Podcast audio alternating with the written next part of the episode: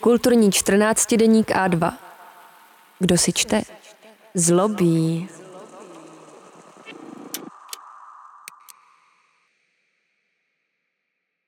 Saša Uhlová, co bude s potomky báby Jolany?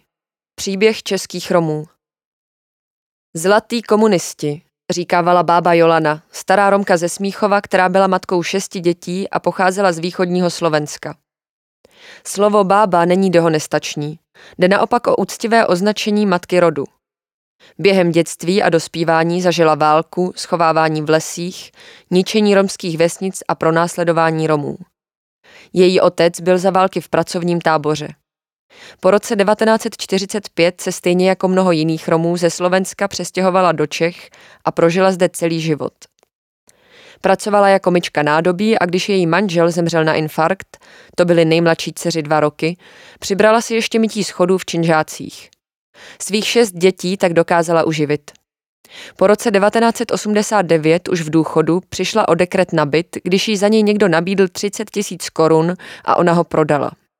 Samozřejmě netušila, jaký problém se s bydlení stane. Potom až do konce života bydlela střídavě u svých dětí, které také bojovaly se ztrátou bydlení a přežívaly po různých ubytovnách nebo v nevyhovujících místnostech v polorozpadlých domech. Jolana zemřela v roce dva tisíce tři na Plzeňské dvacet šest, kde v tu dobu bydleli v prvním patře její dvě dcery s rodinami v něčem, co se těžko dalo nazvat byty. Byly to místnosti bez koupelen a se společnými záchody na chodbě. Dům byl v dezolátním stavu, dlouhá desetiletí do něj nikdo neinvestoval, patřil městské části Praha pět. Místnost, kterou spolu s jednou ze svých dcer a její rodinou obývala před svou smrtí, sloužila nějakou dobu předtím jako výdejna heroinu, což Jolana věděla, protože v té době bydlela hned vedle u další dcery a mohla z postele, která stála kousek od dveří, pozorovat fronty uživatelů táhnoucí se po schodech až na ulici. Lidé, kteří v domě bydleli, si chodili stěžovat na policii. Přítomnost dílerů je obtěžovala a připadali si ohrožení, ale policie s tím celé měsíce nic nedělala.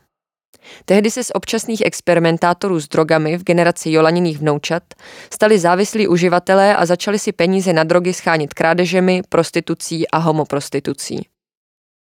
V tu dobu se také děti a vnuci báby Jolany potýkali s pronásledováním ze strany neonacistů. V devadesátých letech zavraždili čeští rasisté řadu Romů a ještě mnohem víc jich zranili. Každý Rom měl v rodině někoho, koho napadli, honili, kdo zažil strach o život. Romové se báli chodit ven ve dnech, kdy byl fotbal. Odmítali je obsloužit v hospodách a pouštět na diskotéky. Sama jsem takových situací zažila desítky. Jednou nám například na výletě s romskými dětmi v parném dni odmítli natočit v hospodě na zahrádce limonádu. Zahrádka byla prázdná, děti byly v doprovodu dospělých etnických Čechů a přesto nám hospodský tvrdil, že má špatné zkušenosti a vyhodil nás. Romové přestali chodit na pivo. Do kina, jejich život se přesunul do stísněných obydlí, kde žilo na několika metrech čtverečních tolik lidí, že byl problém najít večer dost místa, aby se všichni uložili ke spánku. Po Jolanině smrti městská část dům prodala italským developerům a nový majitel si najal soukromou ochranku, která ho vyklidila. Vtrhla tam se psy a vystěhovala zbytek nájemníků bez ohledu na to, zda měli platnou smlouvu a platili nájem. Lidé z tohoto a dalších domů pak v mnoha případech bydleli na ubytovnách, kde se jim nájmy stanovovaly podle počtu osob v domácnosti, takže rodina s více dětmi měla na ubytovně nájem mnohem vyšší než v normálním vícepokojovém bytě. Nájem každopádně pravidelně a včas platili. Kdyby to neudělali, z ubytovny by je další den vyhodili. Na bydlení tak vydělávali všichni členové domácnosti, které někdo zaměstnal, ať už legálně nebo mnohem častěji na černo. Na normální bydlení nedosáhli, protože jim byt nechtěl nikdo pronajmout. Z hlediska báby Jolany a dalších Romů, kteří si komunismus pamatovali jako dobu, kdy měl každý práci i bydlení, šlo zpětně viděno opravdu o zlaté období. To, co zažili po roce devatenáct set osmdesát devět, bylo naprosto odlišné od toho, jak vnímá devadesátá léta velká část našeho národa. Je až s podivem, že se to dělo ve stejné době v jedné zemi. O období komunismu se ovšem dá vyprávět i zcela jiný příběh. O asimilaci, odebírání dětí, nuceném přesídlování, ztrátě identity, sterilizacích a zvláštních školách. Asimilační praktiky, které tehdejší státní moc vůči Romům používala, sice zažívaly různé etnické skupiny po celém světě, v provedení autoritářského režimu tehdejšího Československa, ale postupně nabyly obludných rozměrů. Demokratické státy navíc většinou upustily od různých asimilačních praktik o něco dříve. Byly schopné sebereflexe a v některých případech dokonce příslušníky etnických minorit odškodnili. Abychom pochopili, proč dnes tolik Romů už neumí romsky, proč neznají své tradice a jaké břímě si sebou nesou, bylo by potřeba vrátit se až do válečných let. Většina české společnosti už ví, že čeští a moravští Romové byli obětí genocidy a přežilo jich jen pár set, stejně jako vešla ve známost existence koncentračních táborů v Letech u Písku a v Hodoníně u Kunštátu. Méně známá je ale historie slovenských Romů, což jsou právě ti Romové, kteří dnes většinově žijí v České republice. Ti žili na Slovensku většinou už po staletí usazeni a živili se mnoha různými řemesly. Vedle nejčastěji zastoupených kovářů a hudebníků to byli také brusiči, dráteníci, klempíři, kotláři, korytáři nebo cihláři. Pracovali i na statcích u sedláků a na mnoha místech se mezi romskými a slovenskými rodinami vytvořil vztah, kdy Romové sice pracovali jen za jídlo a ošacení, ale rodina sedláka pomáhala své romské rodině i v zimě, kdy na statku nebylo tolik práce.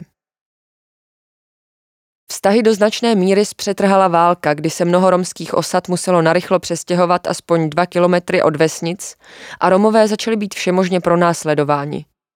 Kromě pracovních táborů pro muže a řady diskriminačních opatření, romským ženám například holili gardisté vlasy dohola, vznikl koncem války tábor v Dubnici nad Váhom, kde byly internovány celé rodiny a mnoho Romů zde zemřelo. Po válce se řada Romů rozhodla odejít, třeba i proto, že jejich původní domy a vesnice byly zničeny, ať už během války nebo i po ní, kdy byly novelizovány vyhlášky z válečného období, které obsahovaly například zmíněné nařízení zakazující bydlet Romům v blízkosti obcí. Jiným důvodem mohlo být, že jim válka způsobila životní trauma, které se rozhodli řešit odchodem na Čechy, kde se zejména v Sudetech po odsunu Němců objevily nové příležitosti. První cílená politická opatření komunistického režimu přišla na začátku padesátých let. V roce devatenáct set padesát jedna vznikl návrh na řešení cikánské otázky v ČSR, který prosazoval koncepci asimilace a v němž se začalo používat slovní spojení osoba cikánského původu. Pak nastal krátký obrat, kdy se kladl důraz na podporu cikánské kultury, aby se nakonec v roce devatenáct set padesát osm po vzoru Sovětského svazu státní moc definitivně přiklonila k politice asimilace. Ta byla načas přerušena pražským jarem, kdy během tehdejšího uvolnění společnosti vznikl například svaz cikánů Romů. Začalo se mluvit o emancipaci a Romové měli svůj pořad v rozhlase. Následná normalizace byla ve vztahu k Romům z mnoha hledisek opět velmi tvrdá. V rámci asimilační politiky tak započal proces převýchovy cikánů a boj proti všemu, co napomáhalo konzervovat starý, primitivní způsob cikánského života. Konkrétním zásahem do života Romů byla i legitimizace odebírání dětí do ústavní péče. Zjistí-li soud v trestním nebo v občanskoprávním řízení, že rodiče cikáni nejsou sto zajistit řádnou výchovu svých dětí nebo že ji narušují, rozhodne o vhodných výchovných opatřeních, zejména o umístění ve výchovném ústavě a popřípadě zbaví rodiče rodičovské moci. Odebírání dětí se často dělo velmi drastickými způsoby. Zaznamenány jsou i případy, kdy policejní psi vytahovali spod postelí děti, které se tam schovávaly před sociálními pracovníky. V sedmdesátých letech už romské děti tvořily až padesát procent klientů dětských domovů, v některých částech republiky až osmdesát procent. V padesátých letech byl připravován také zákon o trvalém usídlení kočujících osob, který vešel v platnost v roce devatenáct set padesát devět a jeho aplikace zásadním způsobem ovlivnila život zejména olašských Romů, kteří do té doby kočovali. Během jediné noci jim zabavili koně a kola z vozů a často trvalo i několik měsíců, než dostali nějaké ubytování. V roce devatenáct set šedesát pět vznikla koncepce organizovaného přesunu části cikánského obyvatelstva ze Slovenska do českých krajů a návrh pro zpracování zásad likvidace cikánských sídlišť, ulic, čtvrtí, osad. Vládní výbor vytvořil koncepci rozptylu a přesunu Romů. která si kladla za cíl organizovaně přesídlit část Romů z východního Slovenska do Česka. V rámci družebních okresů se uvažovalo o přesunu dva tisíce sto sedmdesát rodin, což znamenalo celkem čtrnáct tisíc Romů. Žádoucí bylo zamezení vyšší koncentrace romského obyvatelstva. Do roku devatenáct set sedmdesát mělo být zrušeno šest set jedenáct osad. Koncepce se sice zcela nenaplnila, ale mnoho Romů přesunuto bylo. Začala vznikat nová geta, která se stala ještě horším místem k životu než původní osady. Jedním z důvodů byla i skutečnost, že se sousedy přesídlenců často stávali Romové z jiných rodů a osad, které považovali za degeše, rituálně nečisté, a s nimiž neměli a nechtěli mít nic společného. Někteří Romové se i z toho důvodu vraceli zpátky na Slovensko. K nuceným přesunům navíc docházelo i uvnitř Slovenska. Jakkoliv tehdejší moc představovala opatření proti Romům jako asimilační, postupem času rezignovala na vzdělávání romských dětí. Už v roce devatenáct set padesát jedna se ve zprávě ministerstva vnitra o cikánské otázce psalo: otázku vzdělání cikánských dětí lze řešit velmi snadno podle dnešních platných předpisů. Do zvláštních pomocných škol sice nepatří, ale tam, kde nejde o velký počet dětí, bude toto opatření nejvhodnější. Při větším počtu dětí možno pro ně zřídit třídu pro mládež obtížně vychovatelnou, ovšem za předpokladu, že bude odstraněn dojem diskriminace. Postupně se stalo zvykem posílat romské děti do zvláštních škol automaticky a před rokem devatenáct set osmdesát devět už je navštěvovala dokonce většina z nich. Ze škol, které neposkytovaly potřebné vzdělání, vycházely mnohdy funkčně negramotné děti, které nemohly pokračovat nikam dál s výjimkou několika málo oborů bez maturity. Odebírání dětí bylo přitom často zdůvodňováno právě důrazem na vzdělání. Do zvláštních škol však chodily i děti, které vyrůstaly v dětských domovech. Dětem se ve školách zakazovalo mluvit romsky a často dostávali různé tresty, pokud zákaz porušili. Další kapitolou jsou nucené sterilizace, které byly prováděny proti vůli romských žen. V období mezi roky devatenáct set sedmdesát a devatenáct set devadesát byly zaznamenány případy, kdy souhlas nebyl získán vůbec, nebo si ho zdravotníci vynutili během porodu a porodních bolestí. Jindy byl souhlas dán na základě chybného porozumění nebo dokonce pod nátlakem. Rozbití rodin, nucené přesídlování, odebírání dětí, sterilizace, zákaz mluvit romsky. To vše se na Romech samozřejmě podepsalo, byť jejich vzpomínky na tu dobu často překryl vstup do divokých devadesátých let, kdy mnohé čekalo propuštění ze zaměstnání, rasistické útoky nebo ztráta bydlení. Romové vcházeli do nové éry oslabeni asimilační politikou i tím, že byli tak dlouho vnímáni jako občané druhé kategorie, které je potřeba převychovat. Po převratu v roce devatenáct set osmdesát devět se situace pro Romy zásadně změnila v několika oblastech. Velká část jich přišla o práci, o bydlení, zadlužili se a ztratili pocit bezpečí při pohybu na ulicích a v dopravních prostředcích. Dále přitom pokračovaly sterilizace, odebírání dětí i jejich umisťování do zvláštních škol. devadesátá léta tak byla pro značnou část Romů skutečným peklem na zemi. Boj se zvláštními školami byl těžký a ve skutečnosti se ho nepodařilo vyhrát dodnes. V roce dva tisíce žalovalo osmnáct romských dětí Českou republiku kvůli diskriminaci a o sedm let později vydal Evropský soud pro lidská práva rozsudek, kterým potvrdil, že Česko nezajišťuje všem dětem rovný přístup ke vzdělání. Zvláštní školy se během procesu v roce dva tisíce pět přejmenovaly na praktické, což ale neznamenalo reálně žádnou změnu. Dnes sice chodí většina romských dětí do škol, které se jmenují základní, ale jsou často segregované. A pokud není segregovaná celá škola, bývají segregované aspoň třídy. Rasistické vraždy v devadesátých letech nebyly většinou kvalifikovány jako rasistické a dokonce často ani jako vraždy, ale například jako vydírání s následkem smrti nebo jako výtržnictví. Za brutální usmrcení Romů s jasným rasistickým motivem padaly často jen podmíněné tresty. Při třídenním pogromu v únoru devatenáct set devadesát jedna v Lipkově na Domažlicku zemřel dvacetiyjednoletý Emil Bendík. Dalších sedm lidí bylo vážně zraněno a málem uhořelo malé dítě. dvacet osm útočníků bylo obviněno z trestných činů ublížení na zdraví, výtržnictví, porušování domovní svobody a poškozování cizí věci a osmnáct z nich dostalo jen podmínku. V srpnu téhož roku vhodila v Hradci Králové do místnosti klubu romské iniciativy skupina neonacistů cihlu. Za nejasných okolností byl smrtelně zraněn dvaapadesátiletý Rom Josef Stojka. Případ se řešil jako přestupek. osmnáct dní poté dvaadvacetiletý neonacista brutálně zavraždil šestiletého romského chlapce Radka Rudolfa, který si hrál v místním parku. Muž ho rousil a bezvládného ho pak přenesl do objektu bývalé koželužny, kde ho dál škrtil elektrickým kabelem. Poté mu skleněným střepem způsobil čtyři hluboká bodnořezná poranění břicha. Navíc se pachatel ještě pokusil zapálit dům, v němž žili Romové. Za svůj čin byl sice odsouzen k sedmnácti letům vězení, ale brutální rasistická vražda dítěte nevzbudila v té době žádnou mediální pozornost. V listopadu téhož roku zaútočili v Čerčanech u Benešova tři neonacisté na třicetišestiletého Roma Juraje Šarkóziho, otce několika dětí, a zavraždili ho.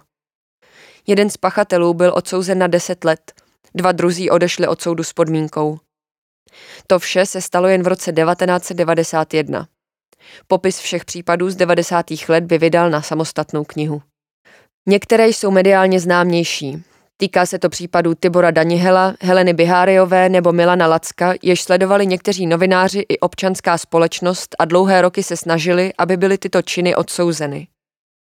Totální rezignace státu na ochranu romské menšiny byla jedním z důvodů masové migrace do Kanady a Velké Británie v druhé polovině devadesátých let. A přetrvávající rasismus v Česku je důvodem, proč se ani ti Romové, kterým se v zahraničí stýská po rodině, nevracejí. Vnučka báby Jolany, dnes mladá romská žena, která žije ve Velké Británii, se o takový návrat pokusila. Po několika nepříjemných návštěvách dětských hřišť v Praze, kde se její tmavý syn setkával s agresí ze strany dospělých, se rozhodla odjet zpátky do Británie. Ty, kteří se nad odchodem Romů radují, by nejspíš nepotěšilo vědomí, že odcházejí ti, kdo na to mají prostředky a kompetence, a zůstávají ti, kdo odejít nechtějí nebo jsou na tom už tak špatně, že odejít nedokážou. K symbolickému uznání Romů a k jejich pocitu, že jsou tady doma, nepřispělo ani to, jak dlouho museli bojovat za zrušení prasečáku, který stál na místě bývalého tábora v Letech u Písku, nebo o uznání protiprávnosti sterilizací a odškodnění. Romové v Česku nejsou jednolitou skupinou. Kromě dělení historického a jazykového na české a moravské Romy, Sinty, Olašské Romy a slovenské a maďarské Romy se zásadně liší i v míře integrace nebo asimilace do české společnosti. Velká část původních Romů je integrovaná natolik, že se jim daří přesvědčovat sousedy, spolužáky, kolegy v práci nebo klienty či pacienty, že mají tmavší pleť či podezřelé příjmení, protože jsou maďarského původu. Řada Romů také žije ve smíšených manželstvích. A i mezi těmi, kteří stále mluví romsky a dodržují některé romské tradice, je mnoho vysokoškoláků či lidí s maturitou, jejichž život se v zásadě neliší od života většinové střední třídy. Přesto tu zůstává významná skupina lidí, kteří se potýkají se sociálním vyloučením. A pokud jste Rom, je mnohem snazší se sociálně vyloučeným stát, i když jste měli práci, slušný příjem a bydlení. Stačí, když o zaměstnání nebo bydlení přijdete. Získat novou práci a zvláště bydlení je pro člověka, který vypadá jako Rom, v Česku mnohem těžší, než když jste etnickými Čechy. Jako záchranná síť pak funguje širší rodina, která ovšem pomůže jen proti pádu na úplné dno a životu na ulici. Zdaleka ne vždy ale poslouží jako odrazový můstek k původním životním standardům. Ve chvíli, kdy se dolů na rodiny vrátíte, už se často dělíte o všechno, co máte, včetně toho, že je možné na vaše jméno napsat energie nebo si půjčit peníze. Nejchudší Romové, kteří žijí na ubytovnách, v sociálně vyloučených čtvrtích měst nebo v romských getech, nebyli dosud politiky vnímáni jako skupina, o kterou by se měli zajímat. Důvod byl jednoduchý. Nechodili volit. To se ale v posledních letech mění a mění se i politické uvědomění. S rozšířením internetu a sociálních sítí začalo mnoho sociálně vyloučených Romů sledovat dezinformační kanály. Nejspíš je na nich přitahuje hlavně symbolická síla. Konečně se mohou vymezit proti hlavnímu proudu a být součástí hlasu, který je aspoň trochu slyšet. Že tento nový směr sdílejí s lidmi, kteří jsou zcela otevřeně rasističtí, je jen ironie osudu.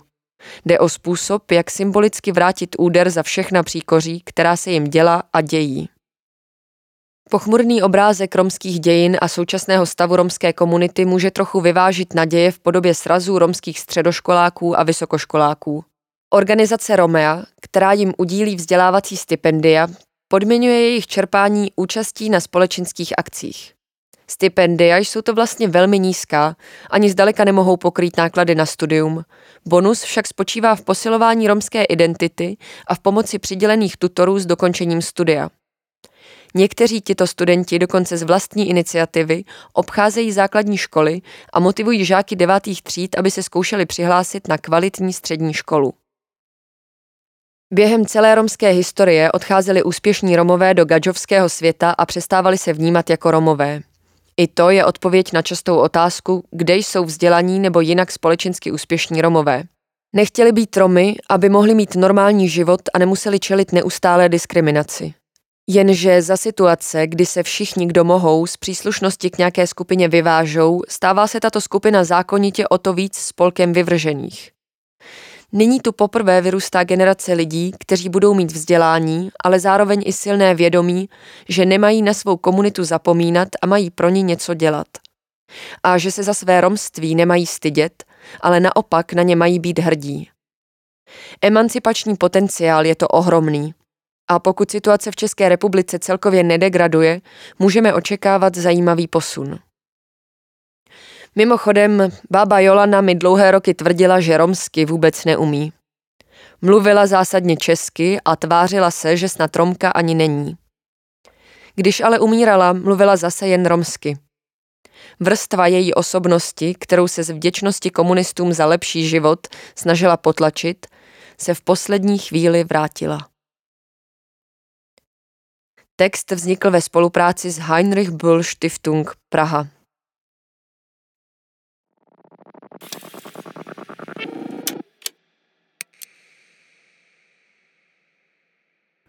Pokud se vám audioverze našich článků líbí, podpořte á dvojku zakoupením férového předplatného na webu á dvojka tečka cé zet.